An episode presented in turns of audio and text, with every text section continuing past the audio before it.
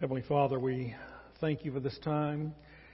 Lord, I know that there are many people that are sick, many things going on in the lives of our our members and their families, and Father, I lift them up and I'm asking, Father, for you to to work in a mighty way in their lives. That Father, their problems can be resolved. That Father, you would show yourself to be mighty their, on their behalf. And Lord, I'm just uh, joining with them here today in unity as we bring these requests before you. Guide our thoughts here today, guide our uh, understanding of the Scriptures, open it up to us. And we pray, Father, that as we study your word, that it would become real to us. Change us, Father, for having been here today. In Jesus' name we pray. Amen. Won't you all be seated? if you were choosing the kind of person that God would use to accomplish some task that He had in mind, what kind of person would you pick? Probably most of us would have a list, or at least some idea of the kind of person that we would think that God would use if He had a task in mind that He wanted to accomplish. For example, we would choose probably a righteous person, probably somebody that was obedient, a good leader, maybe a good example, somebody that's experienced, a hard worker, somebody that's well educated or gifted. Uh, the list could go on and on. These are the kinds of people that come to mind whenever we think of the people that God uses or calls for a particular reason to do, to do something. The only problem with that is this Scripture doesn't seem to bear that out. Mm, in fact, what it seems as we look at Scripture is that God usually picks the exact opposite whenever He's ready to do something. You can look at David, who was the greatest king of Israel, and David was a scoundrel. David was an adulterer. David was a murderer. And yet God chose him and God used him. Look at Peter. Peter was uh, the pillar of the church in the early church. And yet Peter was rash and rambunctious and like a bull in a china shop, boastful and proud and arrogant and whenever he thought and, and told everybody that he would never betray the Lord, he did. Look at Paul. Paul was a murderer. Paul was a blasphemer. Paul was anything other than a person you would think that God would choose to build the church upon, but yet he chose Paul and used him. So if anybody was unworthy for the task, it would be these men. And so while we have to ask this question, so why would God choose them? Why would God choose them for his work? But let's go a step farther. Why would God choose you or me? Or any of the people that God does choose, why would he do it? Well, today we're going to answer that question. And we're going to talk about why God chooses unworthy people to use. Why does God choose the ones that we would classify or consider to be the losers, the last ones that uh, would come to mind, those that would be unworthy in some form or fashion. Now, when I use the term unworthy, it's sort of a catch all uh, term. Let me give you some examples of people that would fall into this category. And you may think of a better word for this, but unworthy is the word that I'm using. Somebody that doesn't have their act together and is sinful.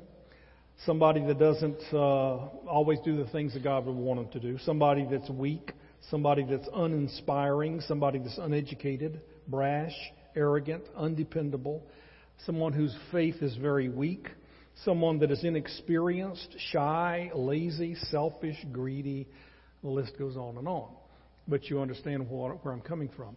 In a category that I'm terming or uh, calling unworthy, uh, anybody, that, the, the, the least person that we would think of, you know, the last one on the list, the bottom of the totem pole, this is the person that I'm calling unworthy. And um, not being judgmental, I'm just simply throwing out a category and saying it seems that as you look at Scripture, the people that God chooses to use often come out of that category in some form or fashion. Now, this um, sermon applies to every one of us who feels unworthy or unworthy of God's attention, unworthy of God's effort. For those of us that feel like a failure, and I'm sure there's a lot of us in here that do that. We want to be a good father, but we're not. So we feel like a failure. And we look at ourselves and think, how could God ever love me, let alone use me? I want to be a good parent, but I'm not. So I consider myself to be a failure. I consider myself to be unworthy of God's love, attention, usefulness. Um, those of you who only dream of living a life that might count for something of eternal value, those of you that have passed up opportunities to minister and you look back and you feel guilty because you said no, because you didn't follow through, because you didn't do what you felt God was calling you to do. Some of you have been maybe at some time in your life been called to full-time Christian service, the mission field, the ministry, and you said no many years ago and you've never looked back, but yet you felt guilty for it. You felt like a failure because of it. Those of you that have only dreamed of breaking an addiction that you've had for many years, those of you that have been in prison, the list goes on and on. Because you can look out at this congregation and see an example of each one of those people. For you, this is what this sermon is for. It's for you today because we're going to be talking about and answering the question why does God use people like me that are unworthy to be used? Why does God even want to? Because you see, this is an important question for you and me to answer. Uh, if I feel unworthy, if I feel like a loser, if I feel that God could never use me, then I'm never ever going to step out. Never. And so this is an important question because the, if these are the people that God uses, then I want to know why. Why does God pick them? Well, there must be some reason behind it. We're going to be looking today at an example of that kind of a person. Um, Gideon in the book of Judges is one of those people. The last person you'd ever think that God would choose to use in a mighty way, but yet he does. There's more told to us about this particular person in the book of Judges than any of the other judges in the entire book. There's more information on him. And what we're going to do today is begin by looking at chapter 6.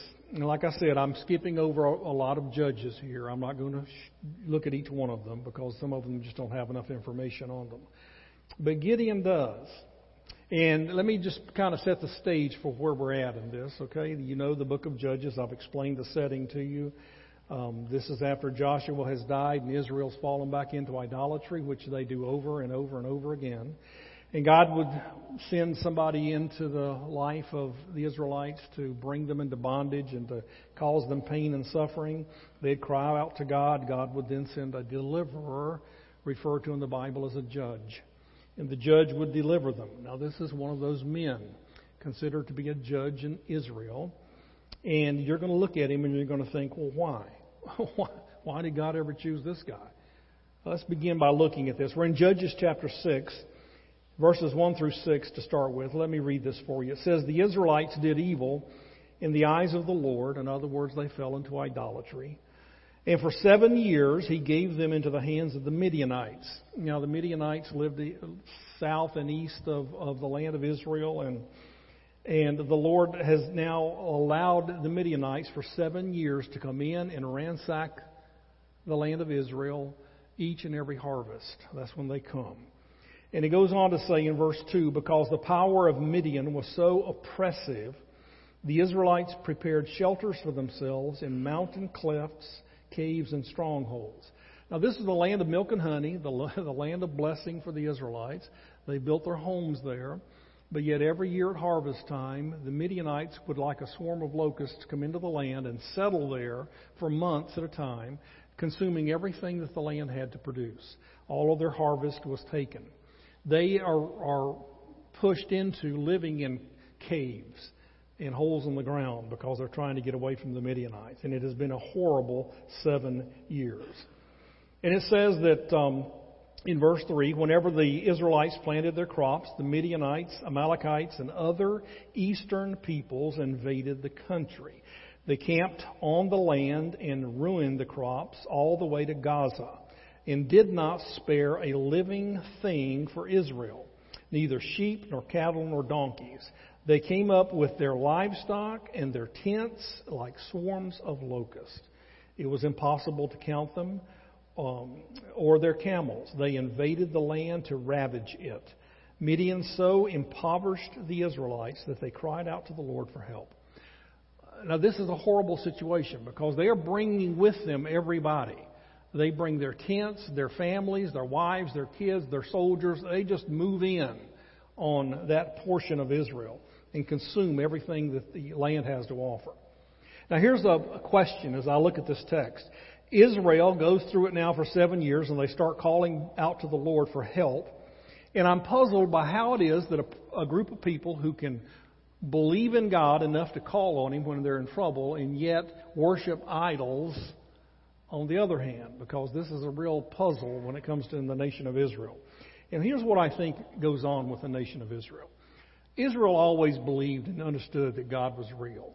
Their problem wasn't with understanding or believing in Him. Their problem was with obeying Him.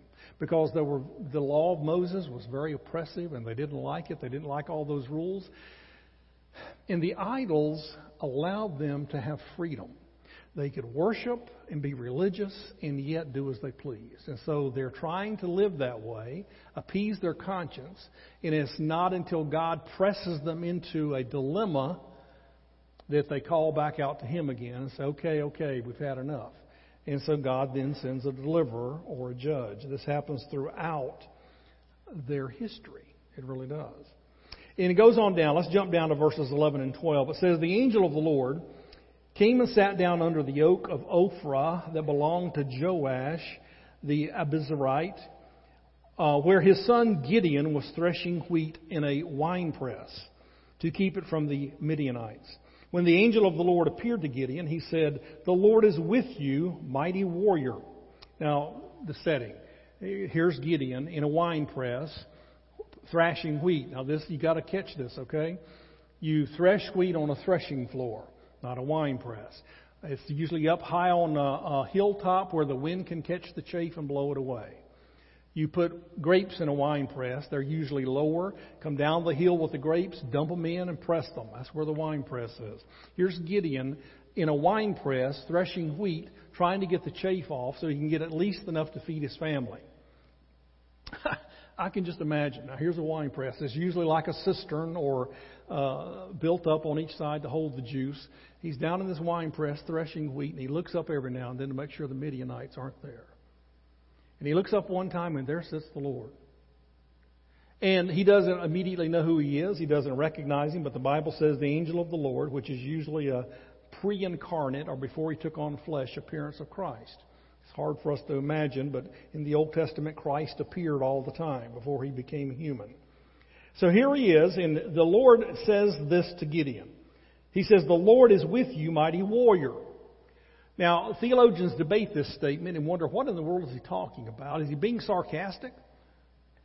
Because when you read it, your first impression is, well, maybe he's just being sarcastic. You know, it's like, what are you hiding from down there, you mighty warrior? You know, we're going to talk about that a little bit later in this message today, but I want to just bypass that now and come back to it.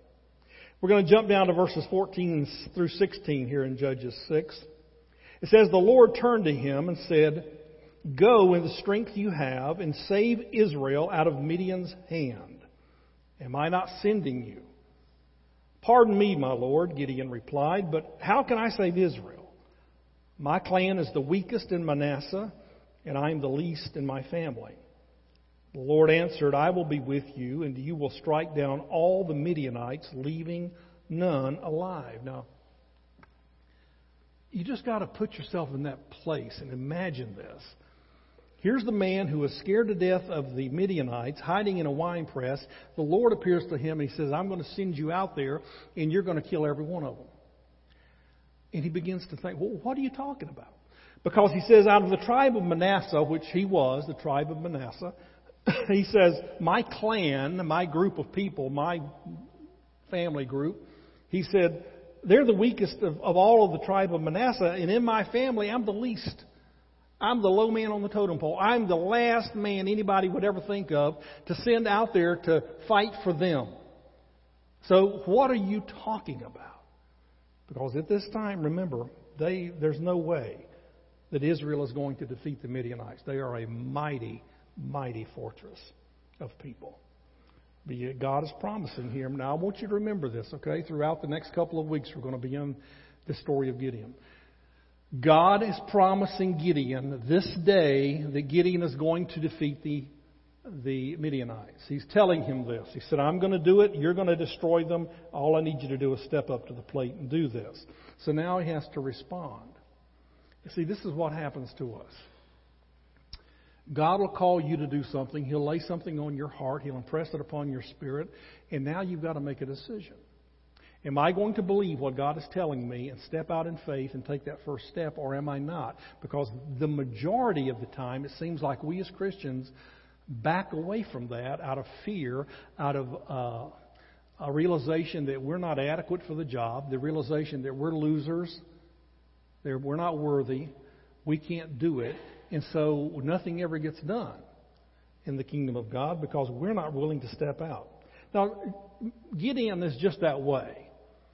Now he says, "Now wait a minute, Lord. I want to go get a fix us a meal here. We're going to sit down and talk about this." So he goes and he prepares a meal and he brings the meat and he brings the bread and he brings the gravy for the meat.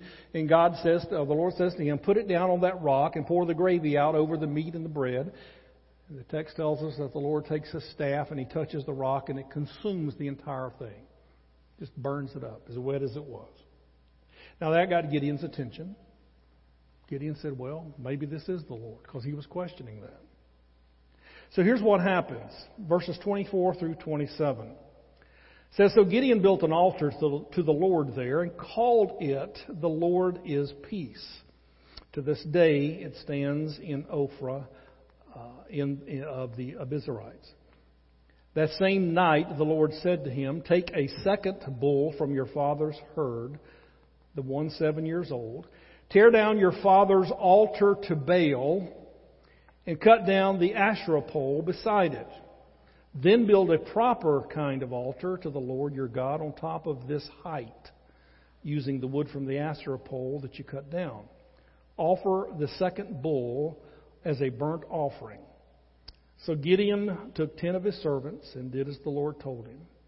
But because he was afraid of his family and the townspeople, he did it at night rather than in daytime. Now let's stop and picture this, okay? Now it's interesting because it seems like God is saying, you're going to go out here and you're going to fight the Midianites and you're going to kill them, every one of them. But before you do that, I'm going to give you a baby test, a baby step here that you can do and, and see what I can do for you. You go over there to your father's house now. This is where Gideon basically lived, under his father's house. Tear down his altar to the pagan god Baal. Tear down the Asherah pole, which was like a totem pole with all the faces of the gods on it.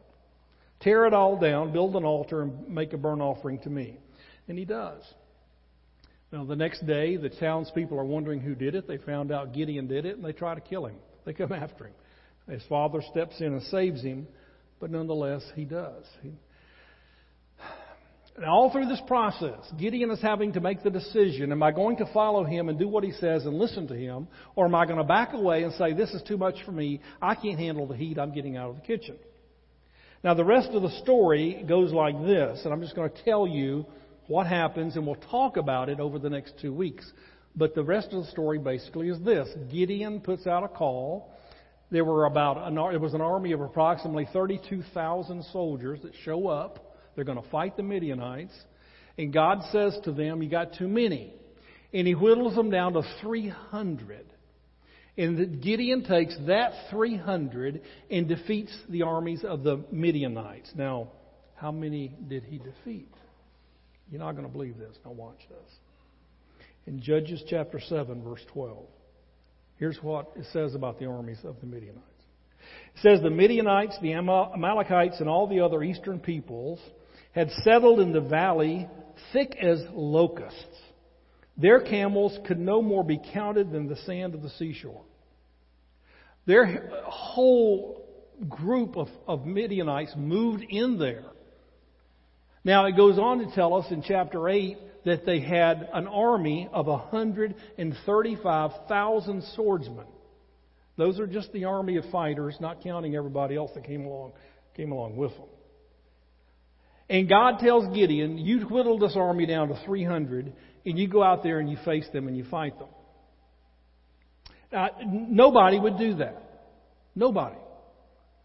Let alone that I think I'm a loser and a nobody, and the least of all people that you would call. The fact that you called me scares me to death, but the fact that you're calling me to do this, you are crazy at least if you, if you think this can happen. But yet he did it. We're going to look at it. We're going to read about it. It's going to be a, a, a miraculous event that takes place in the way God does it.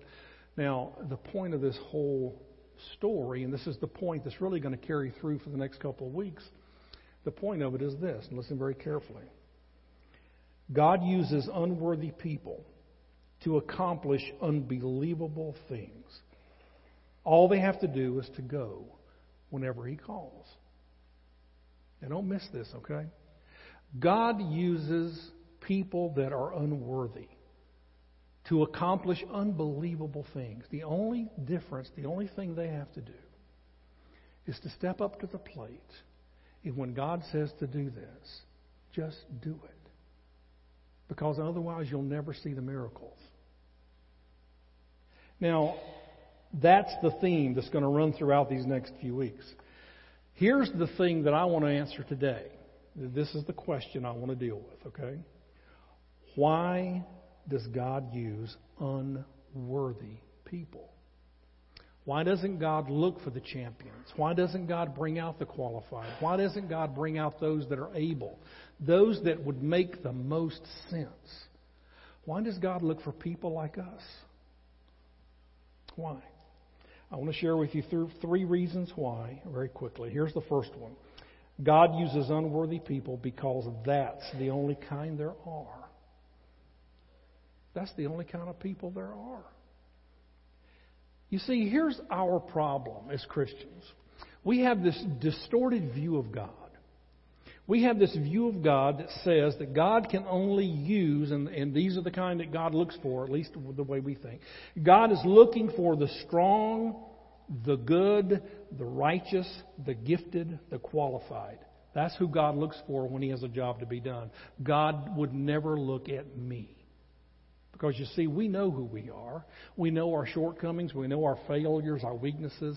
And we're always comparing ourselves. And we look at other people that just seem to just do things for God and they answer the call and they accomplish great things. And we think to ourselves, I, w- I would love to be that kind of person, but, but I'm just not. See, we know who we are. The problem is not who we are. The problem is that we think God doesn't use people like us. God will use those kind of people that I just talked about, the, the mighty, but, but not me. So you see, here's the problem. Every time we sense in our spirit that God is leading us to go talk to that individual that doesn't know the Lord, we'll, we'll make an excuse because God knows I can't talk. Every time God says, You're the one that I want to go teach that class, we'll bow out make an excuse because you see, we realize that we're, we're failures and we couldn't possibly do that. And every time God says, I want you to become a better father, Lord, I'm trying the best I can. You know I'm limited. I, I just can't. I can't. And whatever it is, whatever God leads us to do, we make excuses and say to ourselves, God can't, never would use a person like me. And the Bible teaches the exact opposite. Because God always used people like us. It's the only kind he ever used. Because that was the only kind that was available. Nobody, nobody's qualified. See, this is a shock to us because it goes against everything we've always believed. Nobody is qualified to serve the living God. Nobody. In Isaiah 64 6, it says this All of us have become like one who is unclean and all our righteous acts are like filthy rags. All of us. There are no exceptions. You line the humanity, humanity up shoulder to shoulder, and they're all the same. God says you're all unclean. You've all fallen.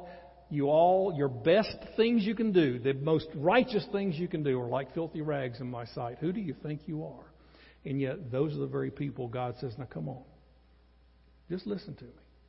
Because I'm going to use you to fight an army a hundred times bigger than you are. I'm going to use you to accomplish things you never thought, never imagined or thought for a moment you could do. I'm going to do things with you, but you have to come. And don't don't give me this mess about not being qualified because nobody is. That's what you have to learn. Nobody is. But there's always some. There'll always be some that put themselves up there on a pedestal, say, well, I think I am. I'm a good person. I obey God's commandments. I go to church every Sunday. I'm a pretty good speaker. I can, I, I, I think I am. And that very statement disqualifies you. James chapter 4 verse 6 says, God opposes the proud, but shows favor to the humble. So the first time you poke your head up out of that cistern and say, hey, I can do it, God says, uh-uh, not you, because you think you can. See, God's looking for the people like Gideon. God's looking for the people that say, I can't do this. But I'll, t- I'll take a step of faith here and I'll, I'll, I'll try. God says, That's the man I want. You see the difference between the person, the Christian now, the difference between that person that steps up and, and is used by God and the difference in you and me who may sit and, and say, I can't do this. The difference is very simple. One was willing and one wasn't. One was no more gifted, one was no more uh, able than the other. They're, they're both unworthy in the eyes of God, but one was willing. See, there's the difference. When God came to Gideon and he popped his head up over that cistern, God said, You're the one I want. You're the one I can use. So, why does God use unworthy people? Number one, because that's the only kind of people there are. We have got to stop comparing ourselves to other people and concluding that we can't be used because you're the very person God wants.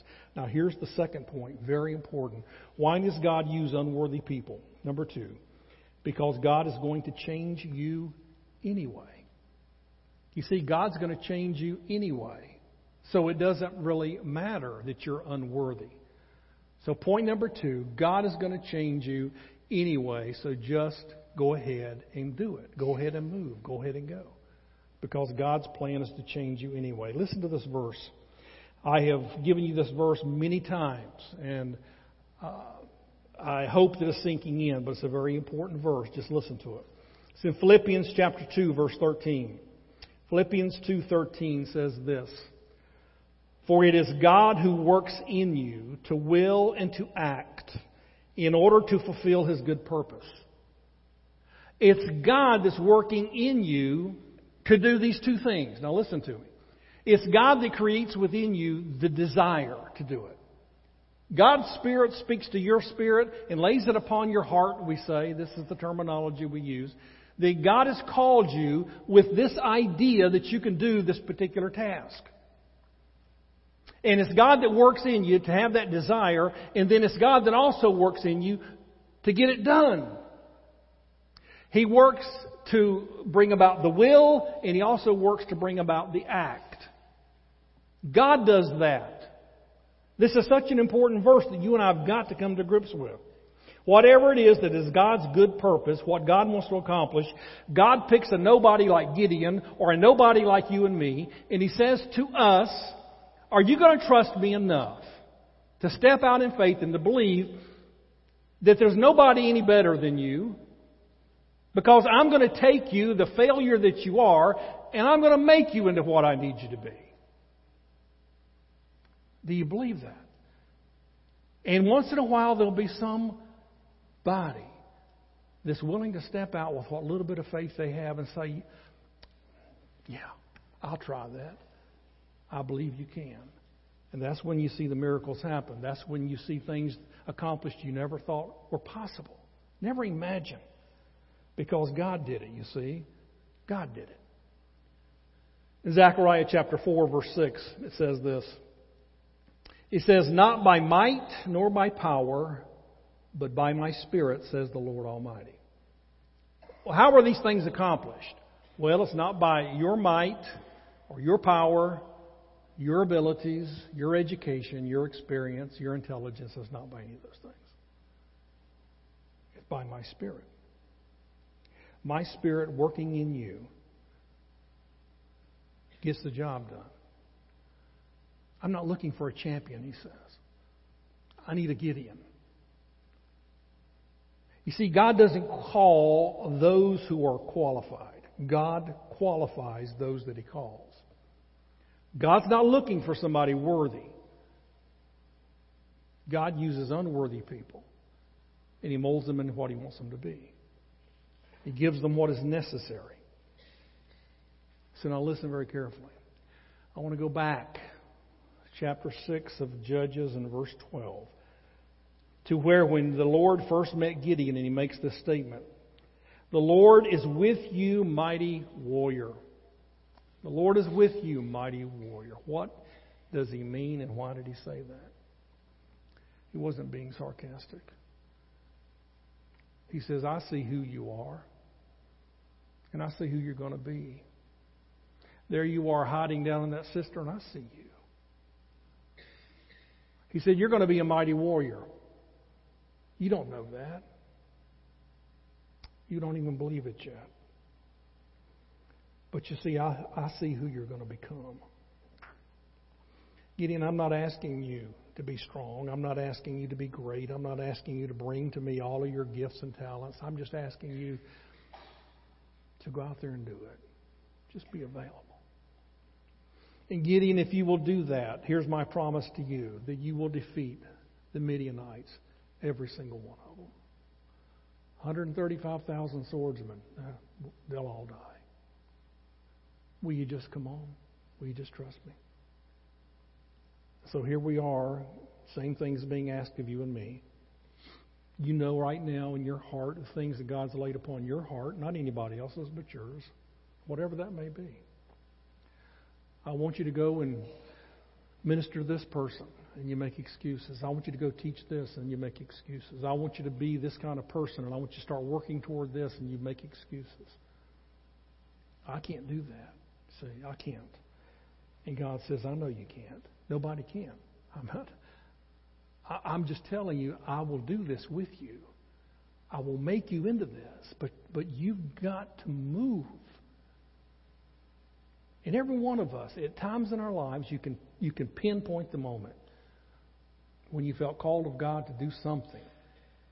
And I'm not talking about on some grand stage. I'm talking about in everyday life, something that God would want you to do to further the kingdom. And you said no. And you said no because you were afraid. You said no because you didn't feel adequate.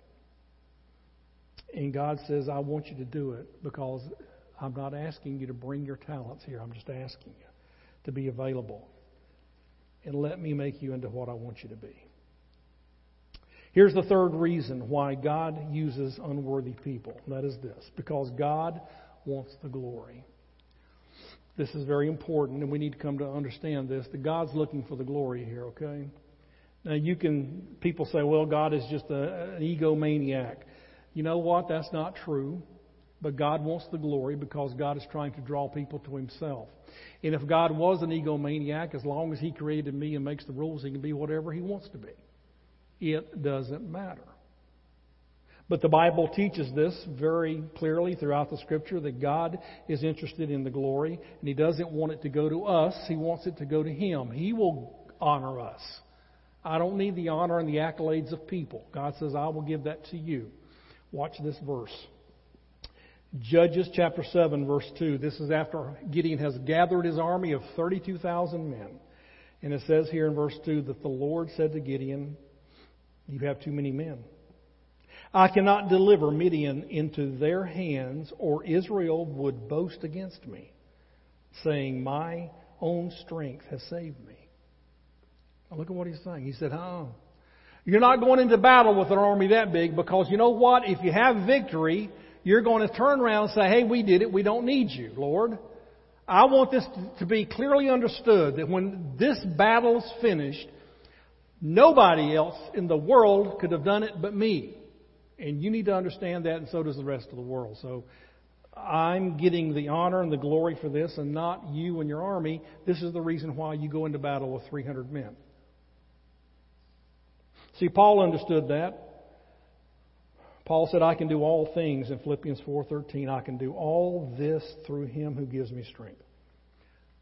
Paul lists all the accomplishments. He said, "Look, I can do it. I'm not qualified for it, but I can do it because it's Him working in me that brings this about. The only thing I did was answer the call. There was a great surgeon who performed this great miraculous surgery, this groundbreaking surgery. and he's being interviewed by the media. Do they honor the surgeon or do they honor the scalpel that he used? They honor the surgeon. It would be foolish to think the scalpel had anything to do with it. And that, my friend, is what you and I are. We are the instruments that God uses to accomplish what God wants to accomplish. And that's all. It's the hands of the master that makes the difference. Gideon was a nobody, a farmer. But when put into the hands of the master, he became a great warrior. And you and I are the same way. God chose to use you and me. As unqualified and as unworthy as we are, God chose to use us for one reason, and that is this that we make Him look good. We make Him look good. And that's really, in the end, what this is all about. Because when the world, your friends, your family look at you and see what God did with you, they don't glorify you, they glorify God. And they come to Him because they've seen what He's doing in your life. God always chooses the losers. You understand that? God always chooses the ones that are unworthy. Because it's in those people that God can show Himself powerful. And nobody would ever think anything other than that. It had to be God because only God could have done it. Only God could have done it. God just wants you and me to say this one thing, okay? God doesn't care what you've got, what you, what you bring to the table, who you are. God just wants one thing out of you and me. Okay, I'll go. I'll do it. Whatever you've laid on my heart, I'll do it. Scared to death, shaking in my boots, not a whole lot of faith, but Lord, I will take that step and then I will watch you work and I will trust you. What little bit of faith I have, I will trust you. And that's really what we're talking about here through this little study of, of Gideon in this next few weeks. I want to leave you with these two thoughts, okay? Something to think about.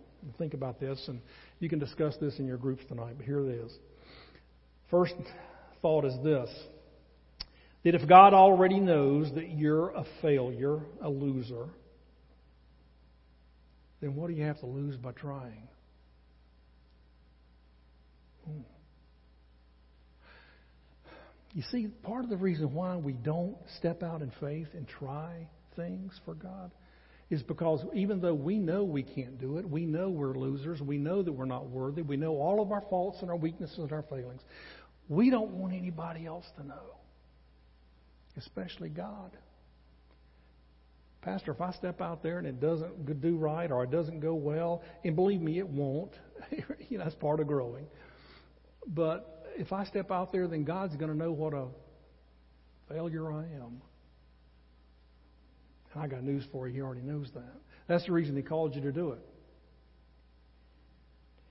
So if God already knows it, then what have I got to lose if I just try? Here's the second thought I want you to contend with, and that is this. If God's going to change you anyway so that you can do the job, just think what you have to gain. If God says, Come on, I'm going to change you to make you into the person to do this job that I've given you, then just imagine what all you have to gain if you'll just step out and trust Him. Now, guys, I don't know what it is that God has laid upon your heart. I don't know how God is working in your life. But I know that He is because He says He does that with every one that He calls, every one that is a believer. But there will be times in your life where there'll be simple things where God just impresses upon you, I want you to go put your arm around this person and pray with them. Don't make excuses. Just do it and see what God does. There'll be times when God says, and there's a, there's a, a challenge here, a, a need, and you say, wow, I, you know, lead a ministry or teach a class or whatever, and, and you in the past have made excuses, and now you're going to say, okay, no more and in your heart you know that God's leading you to do this, just stop running. Just take God at His word and say, well, I'll trust you. I'll come up out of that cistern that I'm in, that wine press, and I'll do what you called me to do, and I'm not going to hide anymore. It, there's any number of things, and I can't tell you what those things are, but you know. You know what they are already. All I'm asking you to do, and all that God is expecting you to do, is to just step out Just get out of the wine press and go do it. And see what God does with you. It'll be a miraculous thing in your life. If you're here this morning and you need to understand what the gospel of Christ really is, let me read you this verse, the last verse here for the day. Philippians chapter 3, verse 9. Here's what it says. It says, And be found in him, not having a righteousness of my own that comes from the law, but that which is through faith in Christ, the righteousness that comes from God on the basis of faith. Every one of us is a sinner. We're all losers. And God said to us, I love you so much that I'm going to send my son to take care of your sin. And Jesus died on the cross. He took all, the guilt of all of your sin. All of your guilt he took upon himself. And he paid for it. And he says that I give to you my righteousness. I declare you to be righteous in my sight. You are perfect because you are covered by the blood of my son. That's why we are going to heaven when we die. That's why we, I can stand up here and tell you that I'm absolutely certain that when I pass from this life, I will be in the presence of the Lord. Not because I'm a good guy. Ask my wife. Okay? But because I'm covered in the blood of Christ and I am forgiven. And so can you. You can be that. You reach out by faith and you accept the gift that He gives you. His Son. Just put your trust in it. Just call upon His name. The Bible says that whosoever calls upon the name of the Lord shall be saved. That's you. You. The loser, the unworthy person, you already know yourself to be. God says that's you. Let's bow our heads and close our eyes for just a moment. If you're here this morning and you need to put your faith in Christ, then right now, right where you sit, you can do that. Just turn to God in faith and express to God this statement Lord, I know that I'm a sinner. I realize that. But I believe what the Bible says that Jesus Christ died on a cross for me. He died to pay for my sins. And I'm trusting Him. Thank you, Lord. Thank you for that. And the Bible says that you have eternal life. Whosoever believes has eternal life. For the rest of us, listen very carefully. You and I have to make decisions every day. Am I going to believe God and trust Him in the little things of life? This has nothing to do with salvation. This has to do with the little decisions we make throughout the day. Why don't you test God? Say, okay, Lord, I'm going to do it your way. And tomorrow, when I feel led to do something, whatever it may be, and as scary and as frightening as it may be, I'm going to step out in faith and follow you. Will you do that? Heavenly Father, as we bow before you, Lord, we thank you for loving us. You have saved our souls by the grace of God, and you accomplish great things in our lives by the grace of God. Lord, may we be found faithful. Lord, you're not asking for great people, you're just asking for a little bit of faith. That we would trust you with these issues of life. Step out each and every day and obey you. Lord, may we be that kind of people. May we come back rejoicing and giving testimony to the miraculous things you've done in our lives. Simply because we came up out of the wine press and we said, okay, Lord, I'll go. I'll go. Help us, Lord, to be that people. In Jesus' name, amen.